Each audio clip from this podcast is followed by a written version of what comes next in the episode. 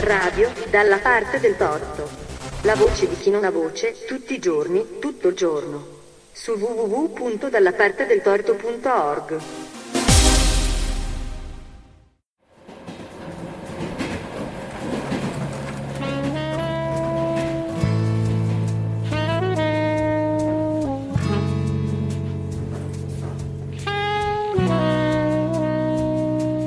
Una storia, cento storie. Un programma di Pina Pizzichelli.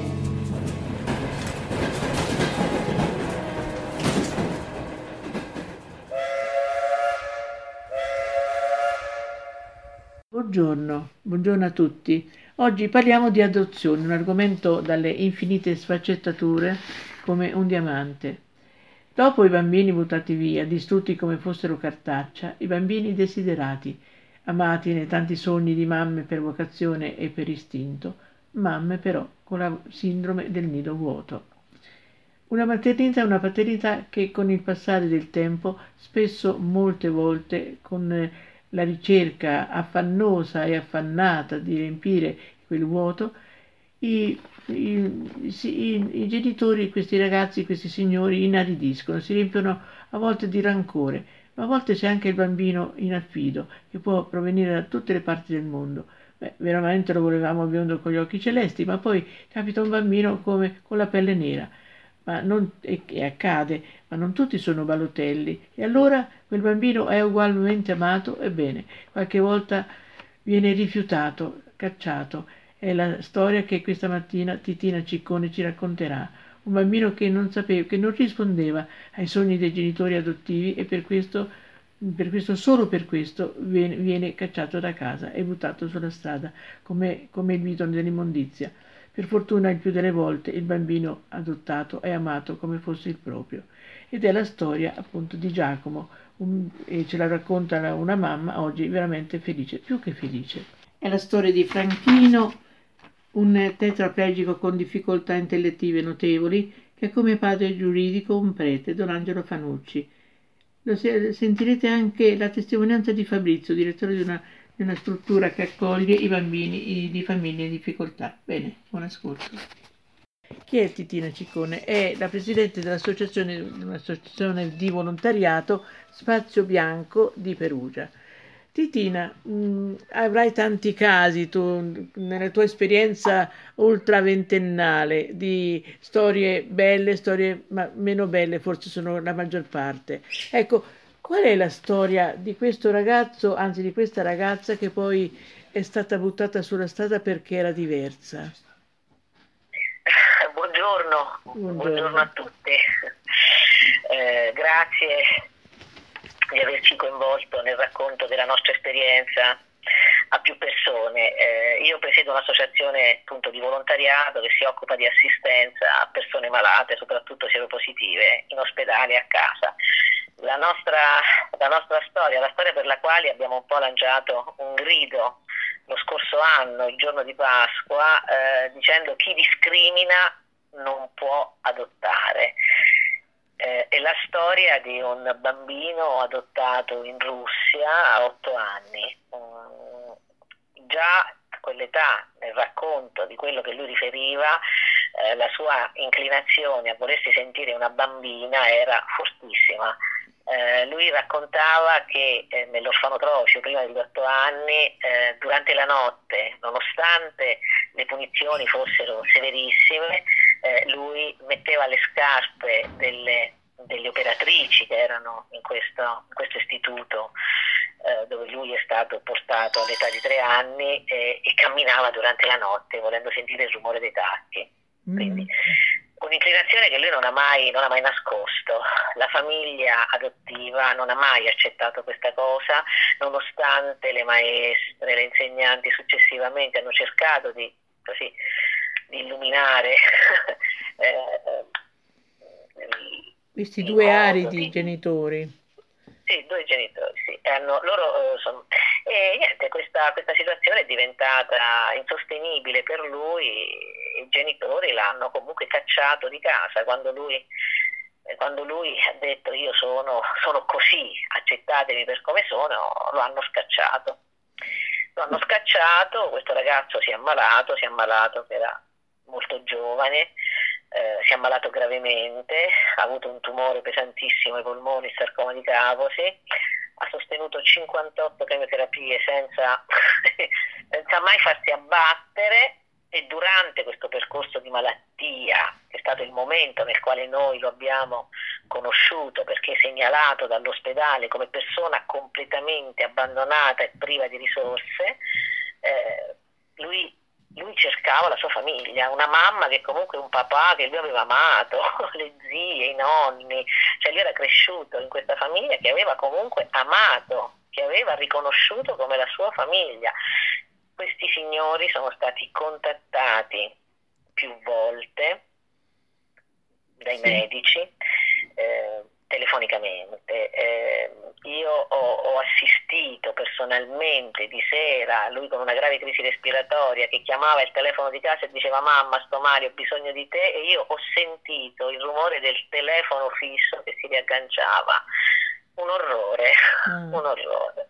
Eh, abbiamo addirittura scritto eh, la famosa raccomandata con ricevuta di ritorno a questa famiglia, supplicando, supplicando e spiegando che chi è in fin di vita cioè non ha più una connotazione, è comunque una persona che sta male, cioè che, non, che cosa c'è da vergognarsi?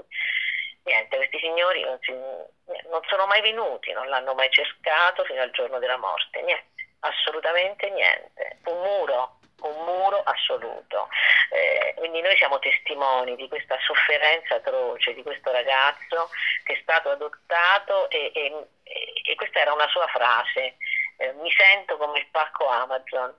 Non gli è piaciuto e l'hanno rimandato indietro, sì. sì era una sua frase, sì. E, e, quindi noi siamo stati testimoni di questo, di questo, orrore, quindi riteniamo che questa sia una battaglia di civiltà no? e abbiamo lanciato il nostro grido perché chi discrimina non può adottare, non deve adottare. Quando si prendono bambini piccoli, quale sarà il percorso dell'orientamento sessuale non si sa. No? Cioè questa, può accadere, no? Può accadere eh, che eh, si adotta un bimbo e poi no, ha un orientamento sessuale diverso da quello che come genitori no? certo. si incontra là. Allora, eh, certo. mi molti, viene... molti, mi hanno detto, dice, sai, ma quanti, quanti genitori biologici abbandonano eh, i ragazzi mh, transessuali, le persone transessuali, figli omosessuali?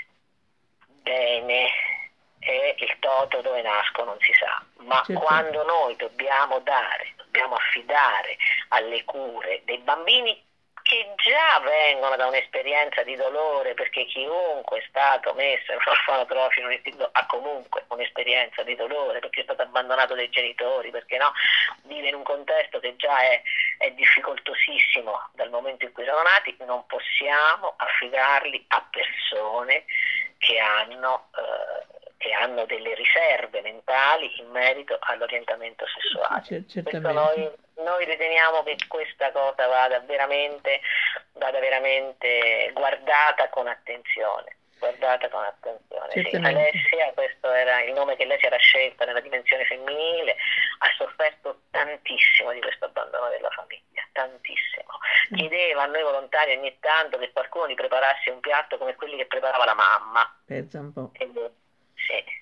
Noi, noi, ci ingegnavamo, ma certo, non eravamo, non eravamo la mamma, certo, non eravamo chi l'aveva comunque, sì. Quindi, eh, una delle cose più strazianti, mancava, ormai lei era fin di vita con un drenaggio ai polmoni, drenaggio vuol dire un tubo che ti esce dai polmoni e versa in un sacchetto che ti porti dietro no, come appendice veramente di dolore, un peso ormai eh, trasparente, era la festa del papà, lei ha fatto gli auguri, eravamo nell'oncologia sotto coronavirus, quindi in un momento anche di tensione incredibile perché era il mese di marzo, il 19 marzo del 2020 e lei mi ha detto che dici faccio gli auguri a papà per la festa del papà.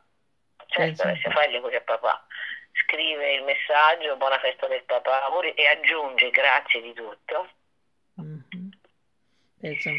Stata lì un'ora a guardare quel telefono aspettando la risposta, che non è mai arrivata. Ho capito, è così. Titina, eh, io ti ringrazio, anzi tutti ti ringraziamo grazie per, a voi, per grazie questa a voi tua per, che ci avete permesso di, testimonianza. no, di condividere questa cosa. Ecco, è certamente è così, è così. Grazie ancora, ripeto, per eh, questa Grazie condivisione eh, con eh, questa tua esperienza, questa vostra esperienza che è fortissima. Sulle adozioni, sulle adozioni che, che non dovrebbero essere Mai, concesse mai, persone, mai così, mai, mai così, che è hanno così. l'idea di prendere un bambolotto e, E certamente, certamente, e buttarlo da una parte. è così. Grazie tante e ancora buona giornata a te e a tutti. Grazie.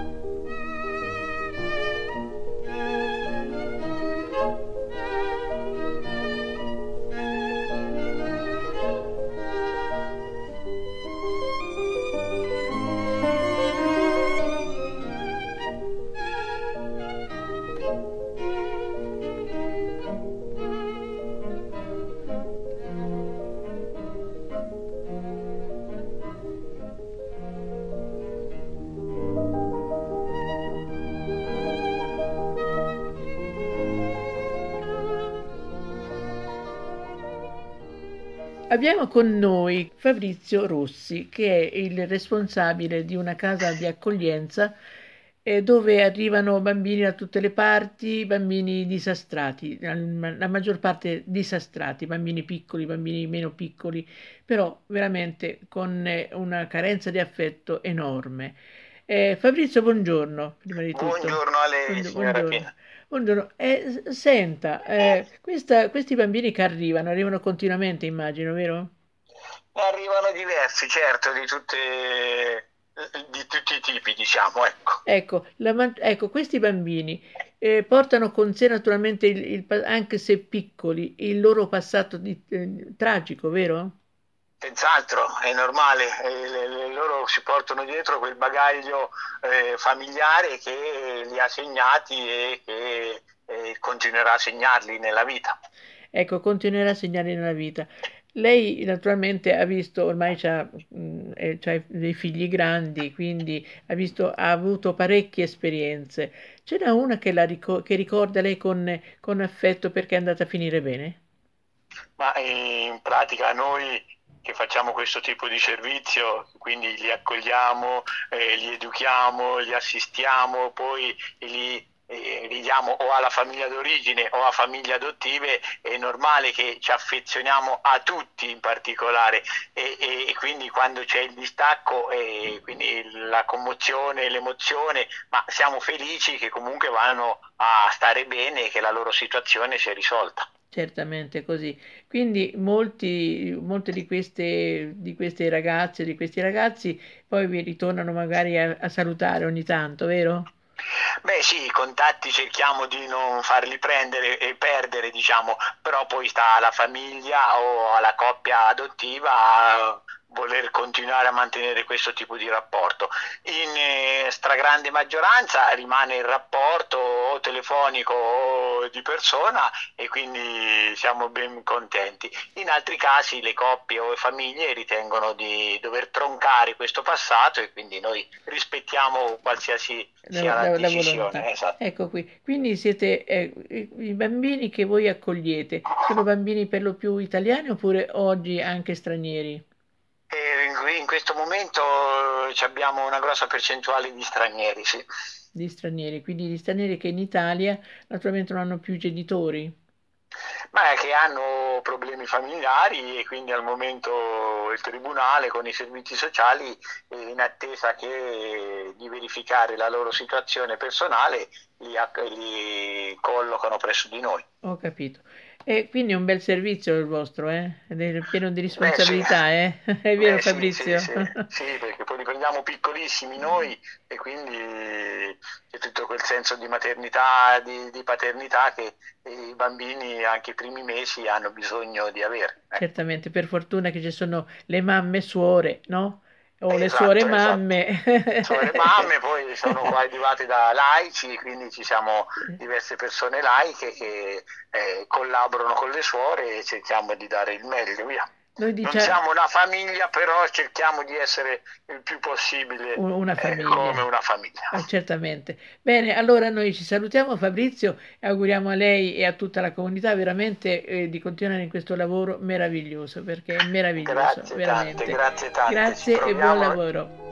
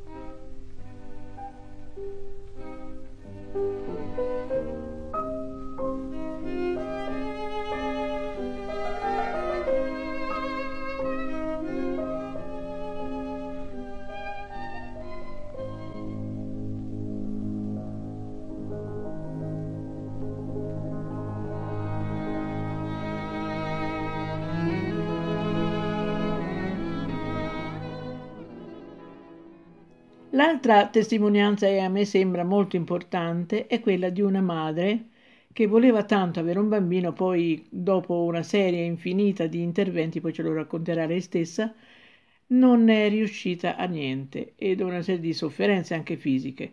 Però dopo è riuscita invece ad innamorarsi immediatamente di un bambino visto in, un, in, un, in una struttura di, per bambini abbandonati.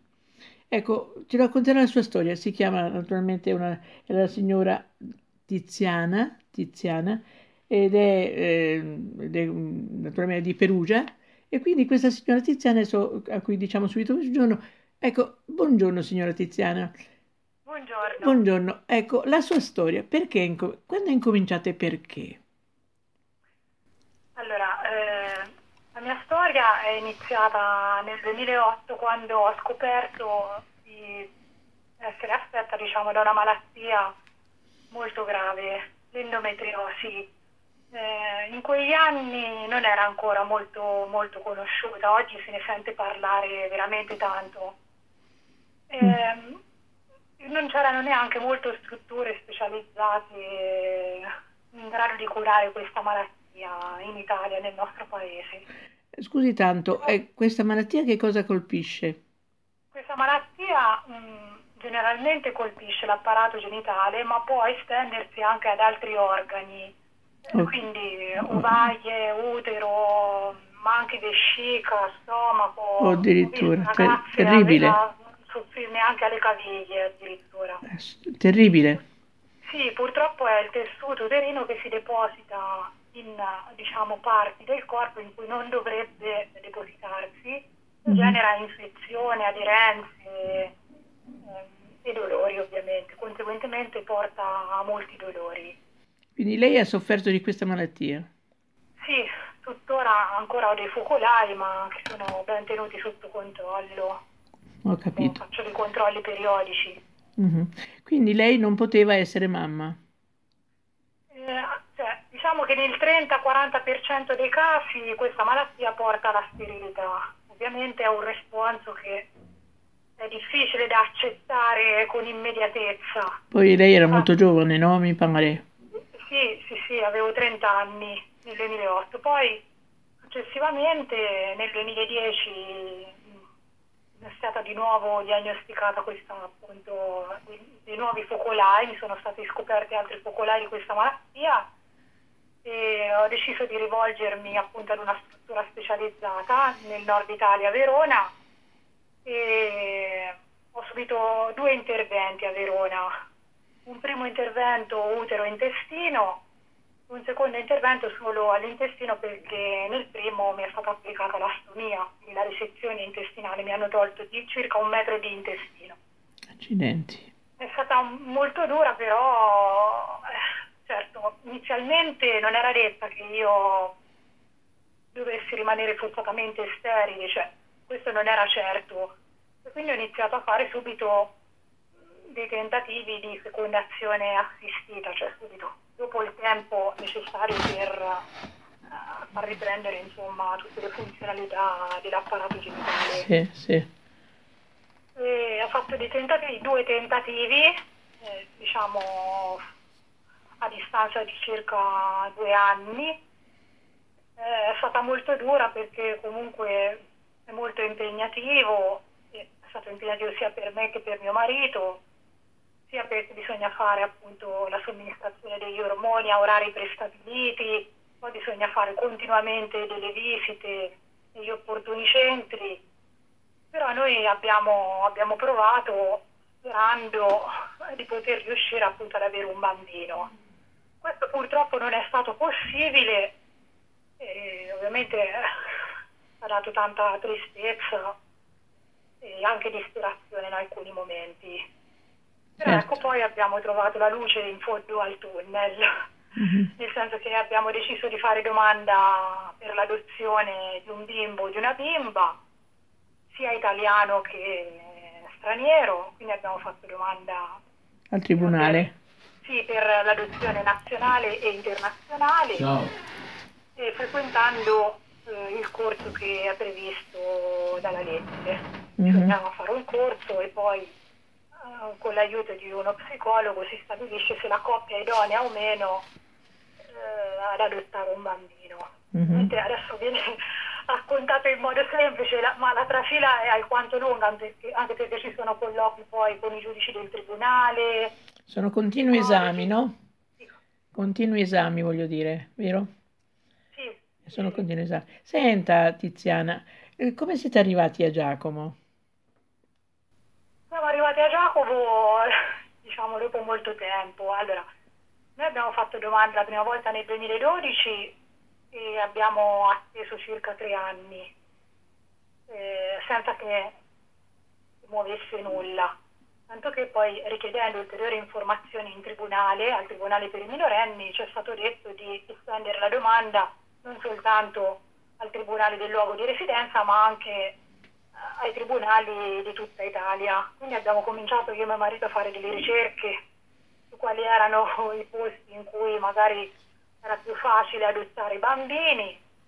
Eh, abbiamo insomma, guardato le statistiche e abbiamo fatto domanda soprattutto al sud Italia.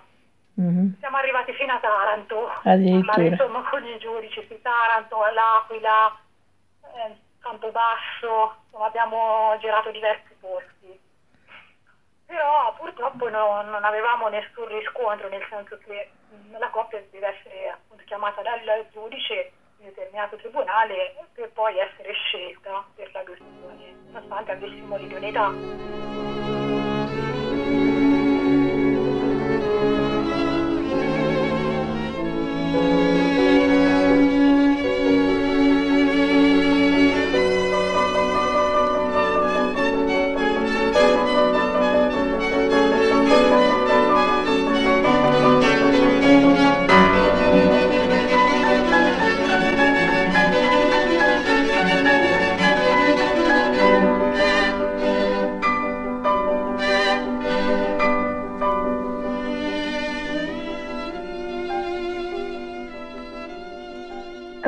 Diciamo tre anni purtroppo non avevamo riscontro da, da, parte di nessun tribunale.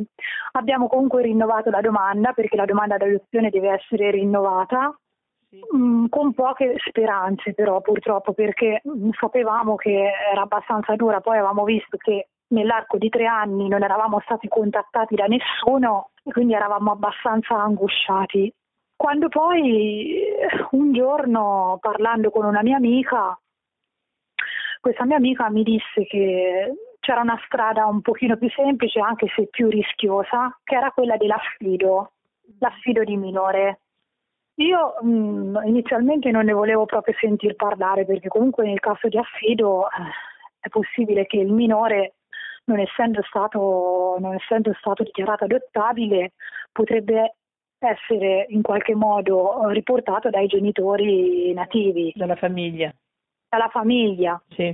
naturale, diciamo, sì. eh, perché eh, si tratta di un bambino riconosciuto eh, dalla madre, dal padre oppure da uno dei due e, e, e quindi non è, non è, stato dichiarato adottabile.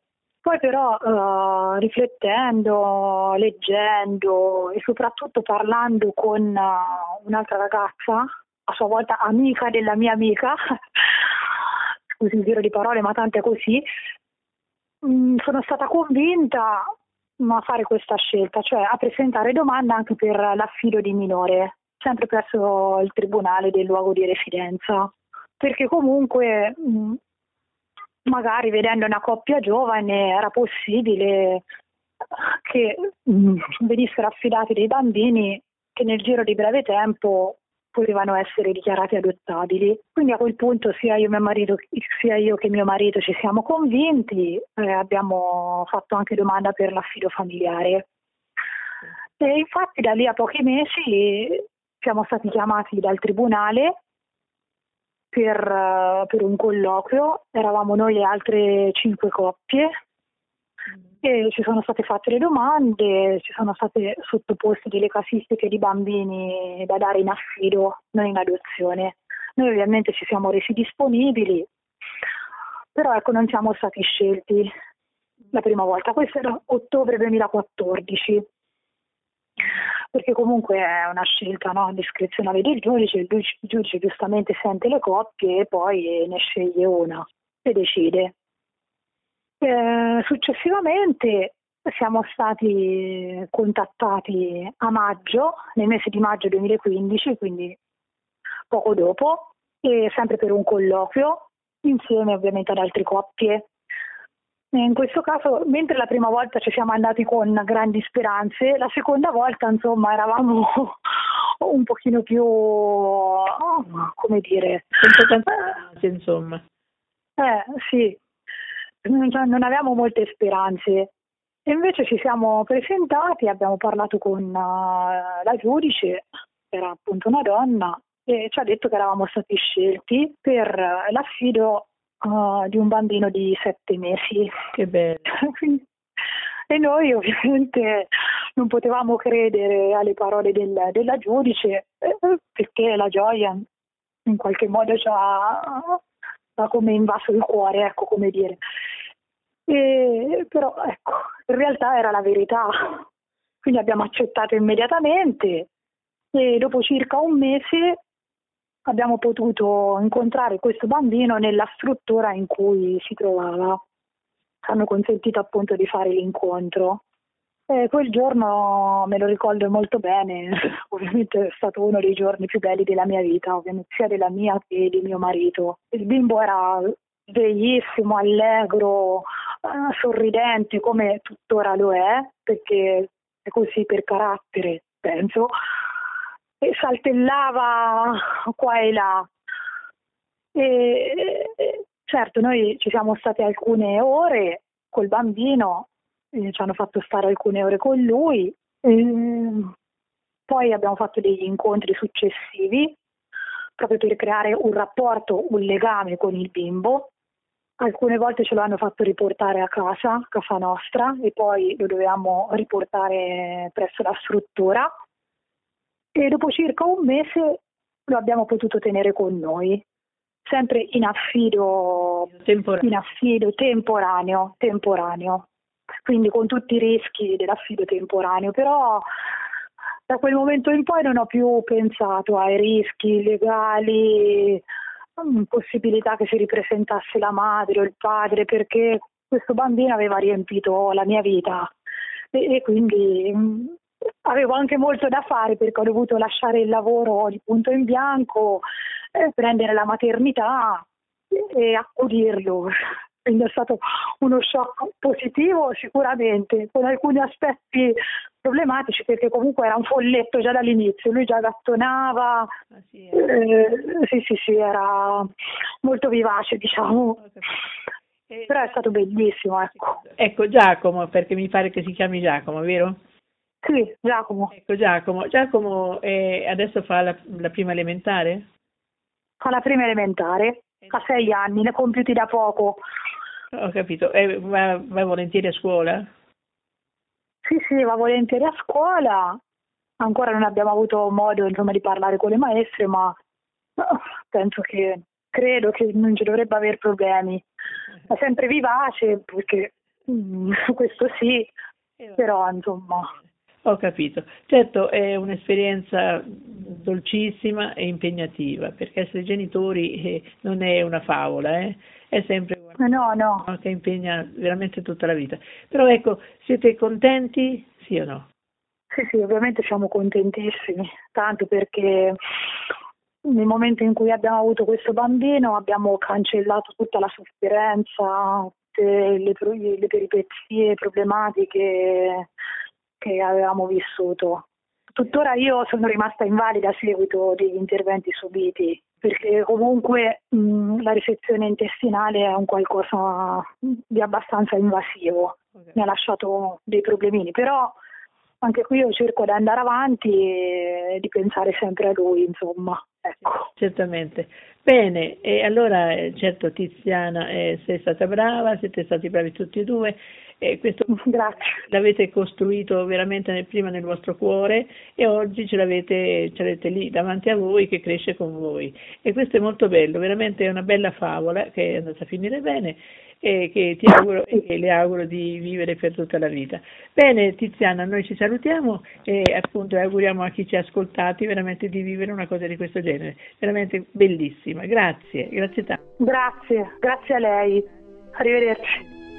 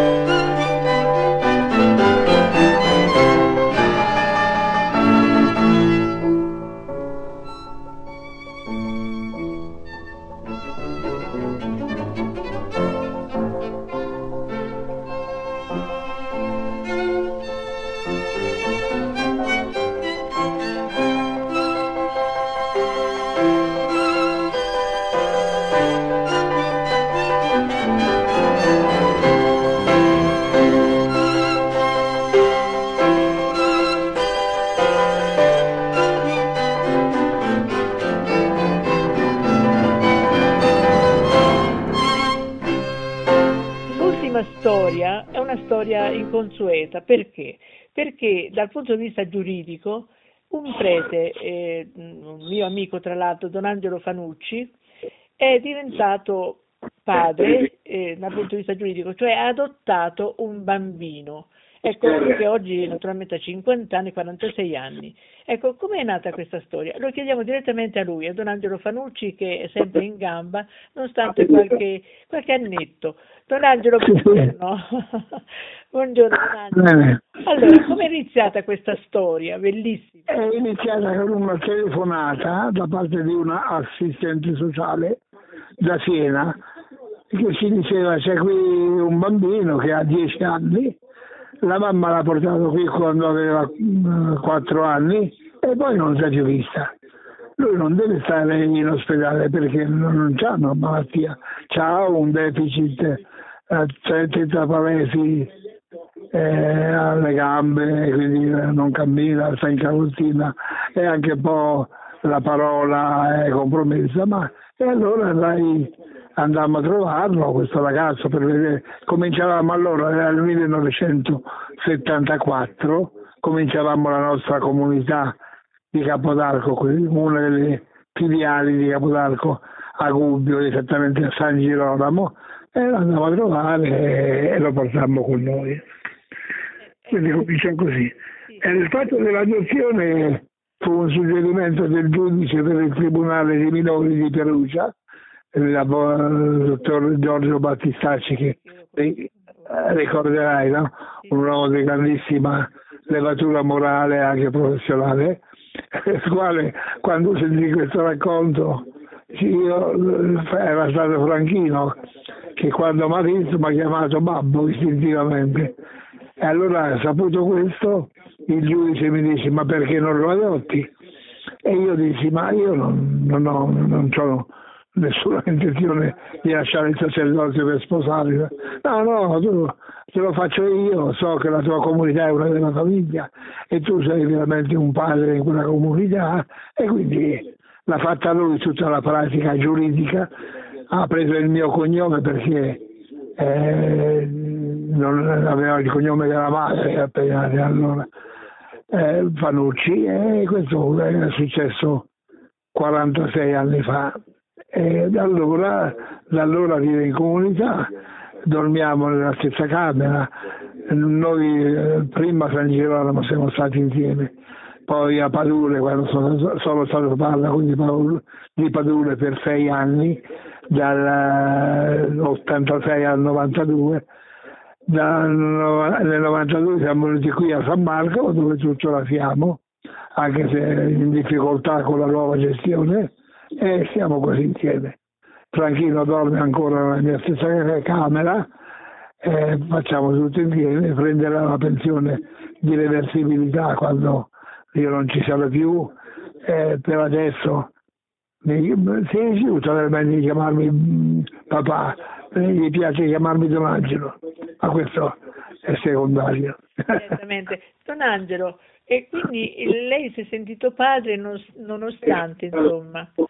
Certo, eh, l'ho inteso moltissimo questa, questa paternità con, con, Franchino perché è un essere buono, profondamente buono, che è teso a capire come va il mondo, a rendersi conto di quello che succede e a volte ci riesce in maniera straordinaria. È un progresso continuo che io, la mia fede mi dice è un processo che, che comincia qui e finirà quando saremo nella casa di Dio e allora sarà mio figlio veramente fino in fondo. Certamente. Senta Don Angelo, lei consiglierebbe una, un, questa sua esperienza anche ad altri? Beh, insomma, non, probabilmente sono tanti altri preti che accolgono gente eh, indifesa e incapace di gestirsi senza essere senza proclamarsi padre. Tutto sommato è una cosa secondaria. Mm, beh, insomma, giuridicamente no, perché se eh, dovesse succedere qualche cosa avrebbe le, le protezioni giuridiche di un figlio normale. Ma mm, insomma, potrebbe essere una bella cosa, sì, se, se, se si verificano con le mie stesse condizioni. È certamente così. E certo, Don Angelo, in fondo Franchino è stato allevato da lei certamente, ma dalla comunità intera, che si è trasformata sì. in mamma, no? In mamma, in babbo, cioè sì. sempre lei, però la mamma... Lui ha scelto come mamma, diciamo, la dottoressa Botta, no? La Antonietta, no? tu la conosci bene, che è una ragazza anche lei disabile, però profondamente realizzata, mm, laurea in medicina col massimo della votazione, la specializzazione in igiene e direzione sanitaria col massimo dei voti, eh, direttrice per tanti anni, direttrice sanitaria della comunità, è la, la vera figura di riferimento per lui insieme con me. Certo, sta di fatto che io me lo ricordo piccolissimo, che non sì. parlava quasi, adesso parla bene. Oh, eh, io continuamente parla sempre, poi finiamo la nostra giornata quando io vado a letto, lui spegne le luci e allora diciamo io dico Ave Maria e lui risponde Santa Maria e finiamo la giornata così al buio, il primo sogno, tutte le cose così. Bene, che bene, bene, è stata una bella, veramente una bella esperienza. Donato, grazie e me lo saluti Franchino, mi raccomando. Senz'altro.